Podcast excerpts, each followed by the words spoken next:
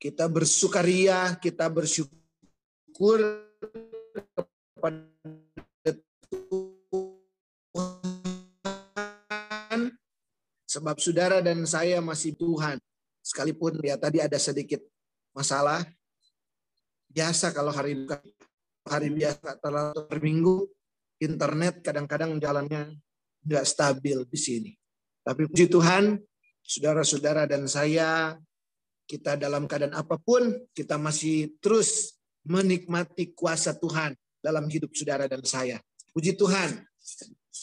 Hari ini kita memperingati hari Pantekosta atau kisah para rasul pasal 2 hari Pentakosta. Mana yang betul? Pantekosta atau Pentakosta sama saya. 42 hari disebutnya hari Pantekosta, tetapi terjemahan baru kita sekarang dirubah dari Pantekosta jadi Pentakosta.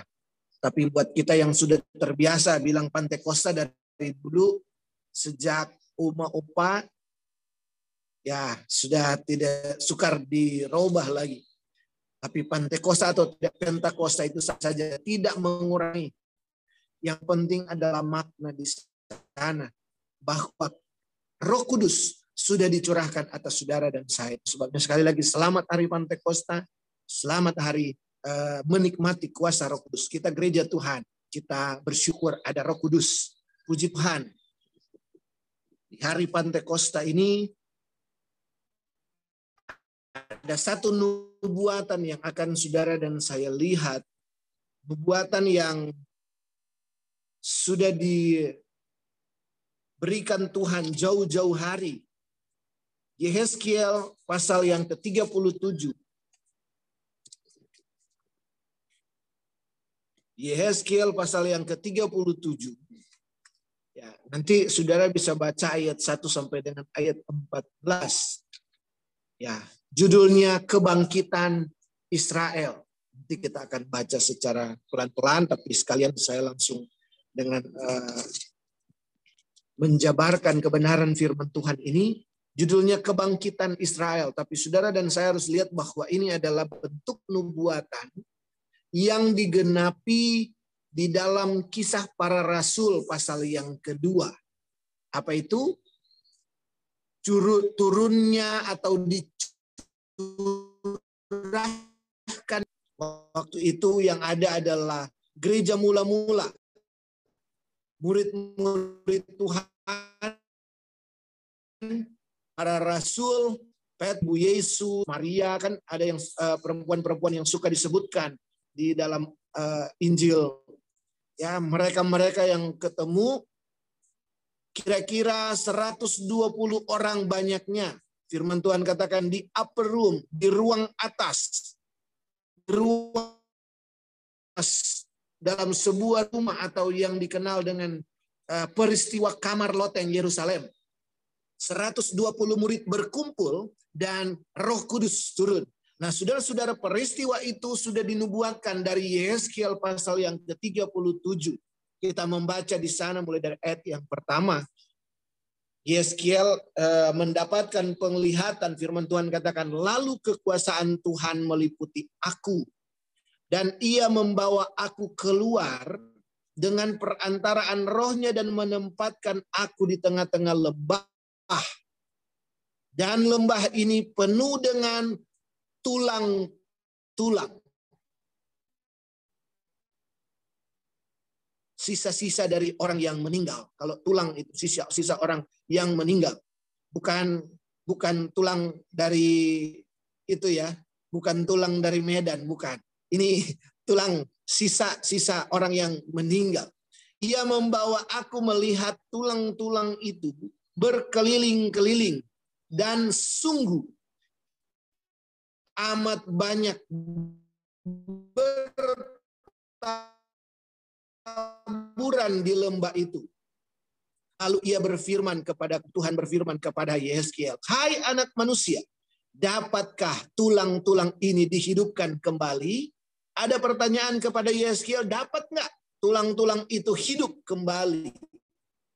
Aku menjawab, ya Tuhan Allah, engkaulah yang mengetahui. Yeskiel pun, waduh ini bisa hidup apa tidak kan tinggal tulang. Tinggal tulang-tulang kalau saudara dan saya pergi ke kuburan, bongkar kubur. ya. Nah sudah-sudah ketemukan tulang-tulang. Nah ditanyalah kepada Yeskiel, apakah tulang-tulang ini bisa dihidupkan kembali? Yeskiel nggak berani jawab. Ya udah Tuhan yang tahu itu bisa hidup atau tidak. Ayat 4. Lalu firmannya kepadaku, bernubuatlah mengenai tulang-tulang ini dan katakanlah kepadanya, hai tulang-tulang yang kering, dengarlah firman Tuhan. Beginilah firman Tuhan Allah kepada tulang-tulang ini. Aku memberi nafas hidup di dalammu supaya kamu hidup kembali. Haleluya.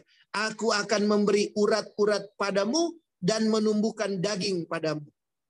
Aku akan menutupi kamu dengan kulit dan memberikan kamu nafas hidup supaya kamu hidup kembali dan kamu akan mengetahui bahwa akulah Tuhan.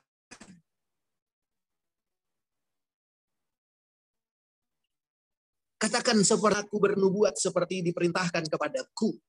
Dan segera sesudah aku bernubuat, apa yang dinubuatkan yaitu tadi yang disuruh ucapkan oleh Tuhan. Waktu Yeskiel bicara apa eh, aku memberi nafas hidup di dalammu itu. Tadi kedengaranlah suara sungguh suatu suara berderak-derak. Ada tulang dengan tulang kata dikatakan berderak-derak dan tulang-tulang itu bertemu satu sama lain Haleluya. Mulai menyatu. Saudara-saudara kita, tulang-tulang kita ini kan terpisah-terpisah semua. Hanya di di seperti tapi di lem ada eh, apa nempel satu sama yang lain. Tapi ketika kering, kering maka terpisah. Nah, sekarang semuanya bertemu kembali satu sama lain. Ayat 8. Sedang aku mengamat-amatinya, lihat urat-urat ada dan daging tumbuh padanya. Mulai muncul daging, kemudian kulit menutupinya. Tetapi mereka belum bernafas. Maka firman hidup itu, bernubuatlah hai anak manusia, dan katakanlah kepada hai nafas hidup itu, beginilah firman Tuhan Allah, hai nafas hidup, datanglah dari keempat penjuru angin, dan berembuslah ke dalam orang-orang yang terbunuh ini supaya mereka hidup kembali. Lalu aku bernubuat seperti diperintahkannya kepadaku dan nafas hidup itu masuk di dalam mereka sehingga mereka hidup kembali. Haleluya. Mereka menjejakkan kakinya suatu tentara yang sangat besar firmannya kepadaku, hai anak manusia, tulang-tulang ini adalah seluruh kaum Israel. Sungguh mereka sendiri mengatakan, tulang-tulang kami sudah menjadi kering dan pengharapan kami sudah lenyap. Kami sudah hilang. Oleh sebab itu, bernubuatlah dan katakanlah kepada mereka, Beginilah firman Tuhan Allah. Sungguh aku membuka kubur-kuburmu dan membangkitkan kamu hai umatku dari dalamnya dan aku akan membawa kamu ke tanah Israel dan kamu akan mengetahui bahwa akulah Tuhan dan pada saat aku membuka kubur-kuburmu dan membangkitkan kamu hai umatku dari dalamnya Aku akan memberikan rohku ke dalammu sehingga kamu hidup kembali. Dan aku akan membiarkan kamu tinggal di tanahmu. Dan kamu akan mengetahui bahwa aku Tuhan yang mengatakannya dan membuatnya. Demikianlah firman Tuhan. Haleluya. Nah saudara-saudara yang kekasih dalam Tuhan ketika manusia jatuh dalam dosa hancur berantakan. Saudara-saudara, dosa menyebabkan manusia harus berhadapan dengan kematian, harus berhadapan dengan kebinasaan. Tidak terjadi jauh dari umat. Umat Tuhan. Israel, Israel rohani. Dimulai dengan Israel yang ada di Palestina yang sedang berperang. Yang sedang, maka eh, rencana keselamatan itu berjalan. Itu sebabnya waktu Yesus eh, lahir di Bethlehem, apa malaikat sorga berkata, kemuliaan bagi Allah di tempat yang maha tinggi dan damai sejahtera di bumi orang akan kehidupan. Tadinya manusia membawa manusia kepada kehidupan. Tidak ada, tidak ada. Tetapi ketika Yesus datang, keselamatan di dalam Yesus itu menjadi bagian seluruh umat manusia, termasuk saudara dan saya. Kalau Yesus tidak datang, kita tidak dapat bagian dalam keselamatan itu. Itu cuma khusus buat yang di sana itu.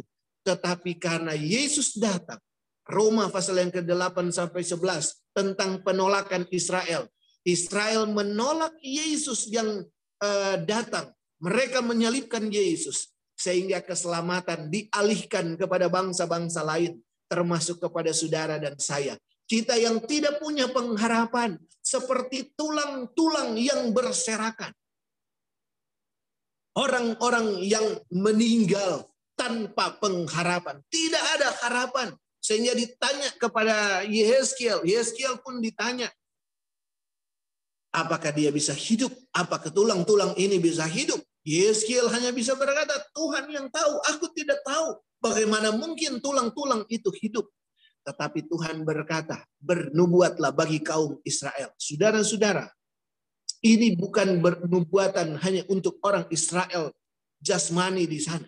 Tetapi sebetulnya ini adalah nubuatan kebangkitan gereja. Siapa? Saudara dan saya lah. 1 Petrus 2 dikatakan, kamu adalah bangsa terpilih, imamat yang rajani, umat kepunyaan Allah sendiri. Haleluya. Israel rohani tidak perlu menjadi suku Yakub, suku Yehuda. Tidak perlu kita jadi suku apa? Di sana suku Gad, suku Asher, suku Sebulon. Tidak perlu kita eh, datang ke sana Firman Tuhan berkata ketika saudara dan saya percaya kepada Yesus. 1 Petrus 2 ayat yang ke-9. Tetapi kamulah bangsa yang terpilih. Haleluya. Umat pilihan Allah. Kitalah. Artinya saudara dan saya adalah Israel, Israel rohani. Dan Yeskiel pasal 37 dikatakan ada kebangkitan.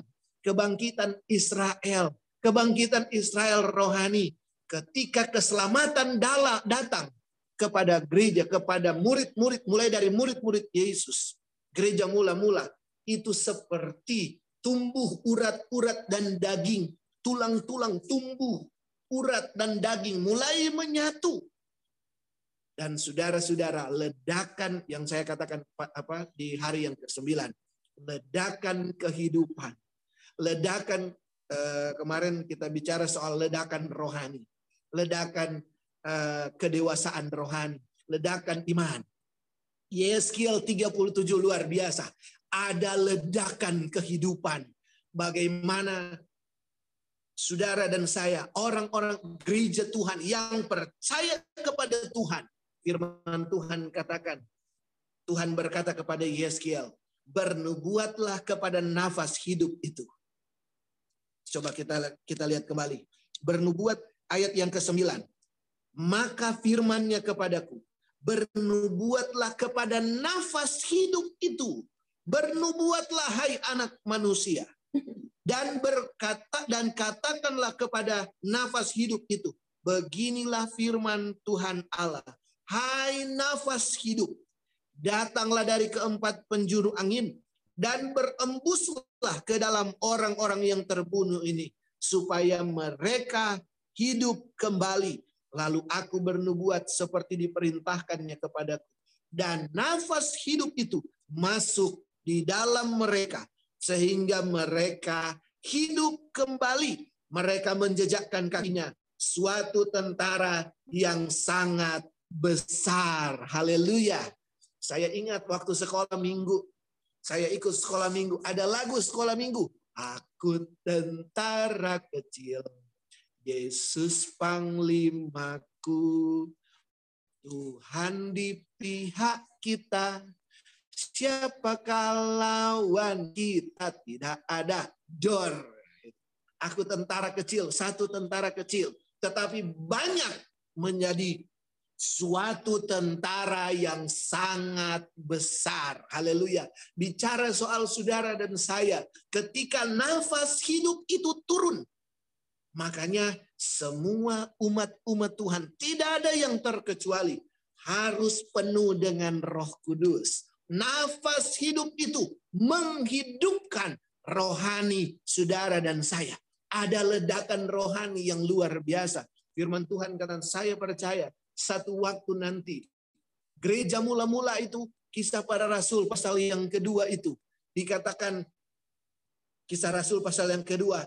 Turunlah seperti bunyi tiupan angin keras. Roh Kudus turun atas semua orang yang ada di situ. Peristiwa itu yang dikenal dengan hujan awal. Hujan awal. Roh Kudus dicurahkan di awal awal kelahiran gereja. Awal kelahiran gereja. Tetapi firman Tuhan berkata, Alkitab berkata, satu waktu nanti akan ada hujan awal dan hujan akhir. Haleluya. Saudara-saudara yang kekasih dalam Tuhan. Sekarang gereja kita masih terkotak-kotak. Satu dengan yang lain. Gereja merek ini, gereja merek ini begitu banyak merek gereja. Terkotak-kotak tapi ada satu keinginan untuk bers, bers, bersekutu. Maka lahirlah gere, eh, badan kerjasama gereja-gereja. Saking banyaknya gereja yang yang apa yang aliran Roh Kudus, yang bukan aliran Roh Kudus, yang aliran ini bukan aliran ini. Oh, pokoknya banyak sekali. Bikinlah kegiatan badan kerjasama gereja. Untuk apa? Ada satu memang panggilan Tuhan, yaitu bersekutu, persatuan Nah, saudara-saudara, tetapi sudah banyak bikin oikumene sana sini untuk menyatukan dan sebagainya.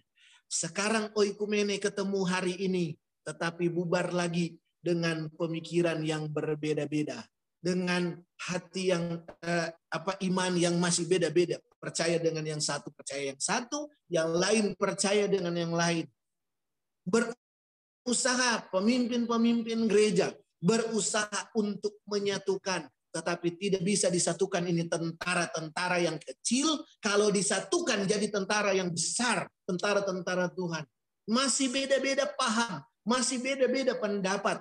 Tetapi Roh Kudus akan dicurahkan. Firman Tuhan katakan hujan awal hujan akhir akan dicurahkan. Nah saudara-saudara hujan awal hujan awal saja. Kalau banjir luar biasa, apalagi hujan awal, hujan akhir dicurahkan bersama-sama. Ada kebanjiran di sana. Tapi saudara-saudara saya, saya orang apa? Saya uh, tinggal di di uh, danau, daerah danau. Uh, tempat rumah saya daerah danau, namanya Danau Tondano. Saudara banyak banyak petani-petani nelayan-nelayan bikin tambak di sana.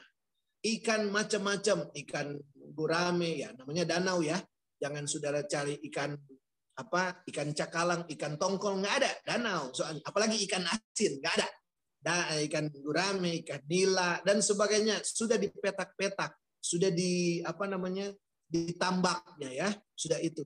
Nah saudara-saudara tambak itu dibikin tinggi supaya tidak tercampur gurame dengan uh, nila dan apa. Nah usaha manusia kalau mau satukan ya turunin lagi ukatnya turunin. Mau satu ntar kalau itu naik lagi begitulah gereja juga seperti itu oikumene persatuan itu seperti gitu turunin tambaknya biar ikannya bersatu lagi. Tapi nanti balik lagi seperti biasa. Tapi kalau hujan awal, hujan akhir turun. Kalau roh kudus dicurahkan dua kali ganda, kata firman Allah.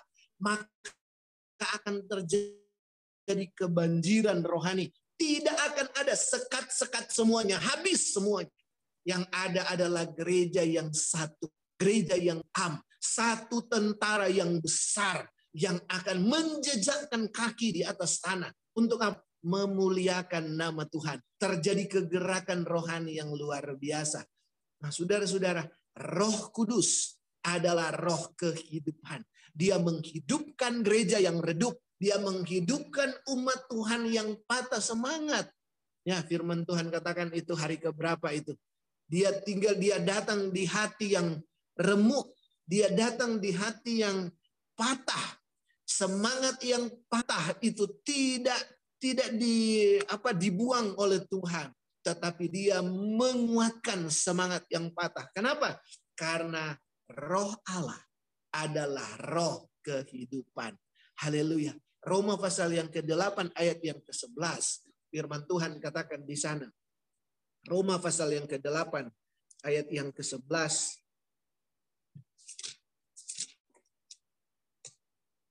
Dan jika roh dia yang telah membangkitkan Yesus dari antara orang mati diam di dalam kamu, maka ia yang telah membangkitkan Kristus Yesus dari antara orang mati akan menghidupkan juga tubuhmu yang fana itu oleh rohnya yang diam di dalam kamu. Haleluya. Jadi roh kudus adalah roh kehidupan. Roh yang membangkitkan Yesus dari antara orang mati.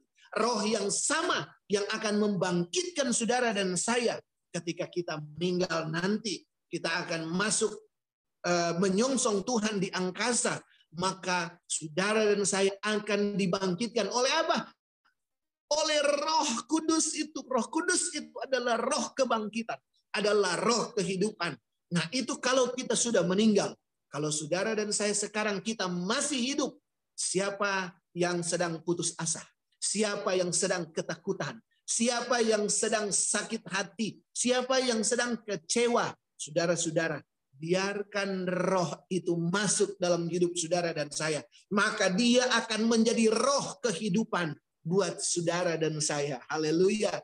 Sehingga air yang itu akan menjadi air yang memancar.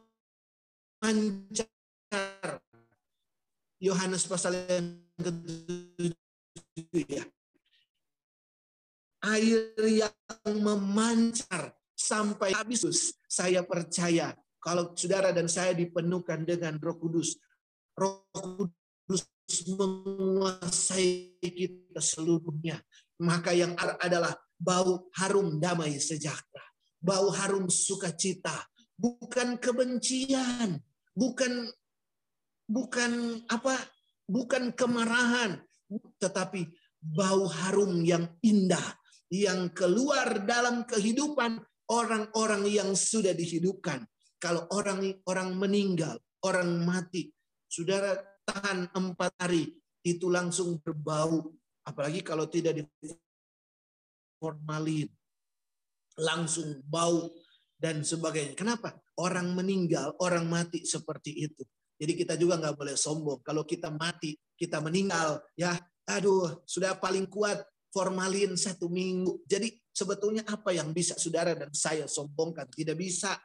Kehidupan kita ini, kalau tubuh kita ini hanya firman Tuhan katakan bau kematian. Tetapi roh kudus yang ada dalam diri saudara dan saya, itu adalah bau kehidupan. Itu sebabnya selagi kita masih hidup, selagi kita masih bernafas, ketika saudara dan saya dikuasai oleh Roh Kudus, Roh Kudus sudah dicurahkan. Firman Tuhan katakan itu nafas hidup, nafas kehidupan yang membangkitkan tulang-tulang rohani kita, yang membangkitkan tubuh-tubuh rohani, sudah bukan tubuh jasmani, tubuh rohani kita dibangkitkan. Yang tadinya tertidur rohani, yang tadinya mati rohani, sekarang sudah menjadi percaya kepada Tuhan, menjadi orang yang setia kepada Tuhan. Keluarlah harum kemuliaan Tuhan, ada damai sejahtera, ada sukacita. Apa itu? Buah-buah roh, kasih, sukacita, damai sejahtera, kebaikan, kemurahan, kesetiaan, kesabaran, harumnya Roh Kudus itu terpancar dalam kehidupan anak-anak Tuhan. Gereja-gereja yang sudah dibangkitkan. Haleluya. Itu sebabnya peristiwa hari Pantekosta sebetulnya adalah hari kebangkitan gereja. Adalah hari di mana gereja di mana gereja dihidupkan oleh Roh Kudus, oleh Yesus dan Roh Kudus menghidupkan saudara dan saya. Untuk apa? Untuk menghamiri dunia ini, untuk mempengaruhi dunia yang gelap ini. Dunia yang gelap penuh dengan kegelapan. Tapi di mana ada anak-anak Tuhan, di mana ada saudara dan saya jemaat-jemaat Tuhan, di sanalah tercipta terang karena ada nafas hidup, karena ada kehidupan dalam kehidupan saudara dan saya. Nah, saudara-saudara, memang Yeskiel 37 itu kalau kita mau lihat di sana. Saudara katakan, ini soal saya. Ini tentang saya. Ini nubuatan tentang saya. Yeskiel 37 adalah nubuatan tentang saya. Ketika saya dihidupkan oleh roh Allah. Saya menjadi pribadi yang hidup. Pribadi yang sesuai dengan firman Allah. Yang di mana-mana tempat kita membawa ledakan kerohanian. Banyak orang diberkati banyak orang dimenangkan bagi Tuhan karena ada saudara dan saya yang sudah dihidupkan. Ada semangat yang patah, Roh Kudus yang akan menghidupkan saudara. Ada ketakutan, ada kekhawatiran, Allah yang akan menghidupkan kita. Sehingga yang hadir sekali lagi yang akan yang akan tampil adalah roh adalah uh, pribadi yang hidup yaitu saudara dan saya, gereja Tuhan yang hidup, bukan gereja yang mati, tapi gereja yang bergerak, bukan tulang belulang. Yesus ber, Yesus uh, menegur ahli-ahli Taurat dan orang-orang Farisi. Hai kamu ahli Taurat, orang-orang Farisi, kamu seperti kuburan yang apa? Kamu seperti kubur yang dilabur putih. Di luarnya tampak bagus, tapi dalamnya penuh dengan tulang belulang. Kamu hai ahli Taurat orang Farisi. Tetapi saudara dan saya, kita adalah orang-orang yang dihidupkan oleh Tuhan. Jadi kita bukan kuburan-kuburan yang berjalan, tapi adalah tentara-tentara Tuhan yang membawa ledakan-ledakan rohani mulai dari keluarga kita, mulai dari diri sendiri, dari keluarga sampai ke lingkungan, sampai kepada banyak orang nama Tuhan dipermuliakan. Kan panggilan kita menjadi saksi dari Yerusalem, Yudea, Samaria, dan sampai ke ujung bumi. Mulai dari keluarga, dari diri sendiri, bangkit dulu diri sendiri, membuat uh, anggota keluarga berkata, ih suami saya, istri saya kok sudah berubah ya. Oh berubah karena Yesus. Anak saya kok berubah ya? Berubah karena roh kudus. Oh orang tua saya kok berubah ya? Oh berubah karena roh kudus. Mulai dari keluarga. Kemudian dari dari diri sendiri berubah. Keluarga, teman-teman, lingkungan sekitar, tempat bekerja. Bahkan seberapa banyak yang kontak dengan kita. mengalami perubahan. Karena apa? Karena arus roh kudus. Karena aliran roh kudus yang mengalir memancar dari diri gereja Tuhan, umat Tuhan, memancar keluar untuk hormat dan kemuliaan nama Tuhan. Hidup Tuhan Yesus memberkati kita semua. Kita tundukkan kepala,